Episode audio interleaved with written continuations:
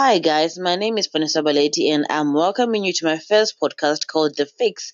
Now, on today's podcast, I'll be talking about why South African businesses fail. This is a big question that I've had since I was in high school and, and I never really got a direct, clear answer as to why they don't succeed. But however, I did my own research, which left me shook because the things I found out online, oh, they were very, very bad.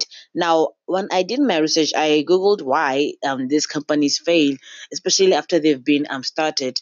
And according to Ravi Govender, who's the head of small enterprise at Standard Bank, he said that although um, these stats may vary, but um, about fifty percent of businesses in Africa, they fail within twenty-four months of being started because of inability and inexperience of the people who open them, which means they don't have any experience, and some of them don't even have the skills.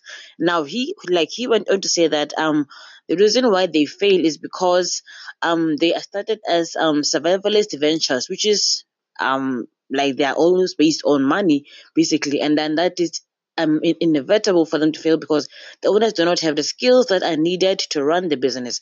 Now, you have people who might have a passion for it, who might have like the guts, you know, the zeal and everything, but they don't have the real skills to make it work.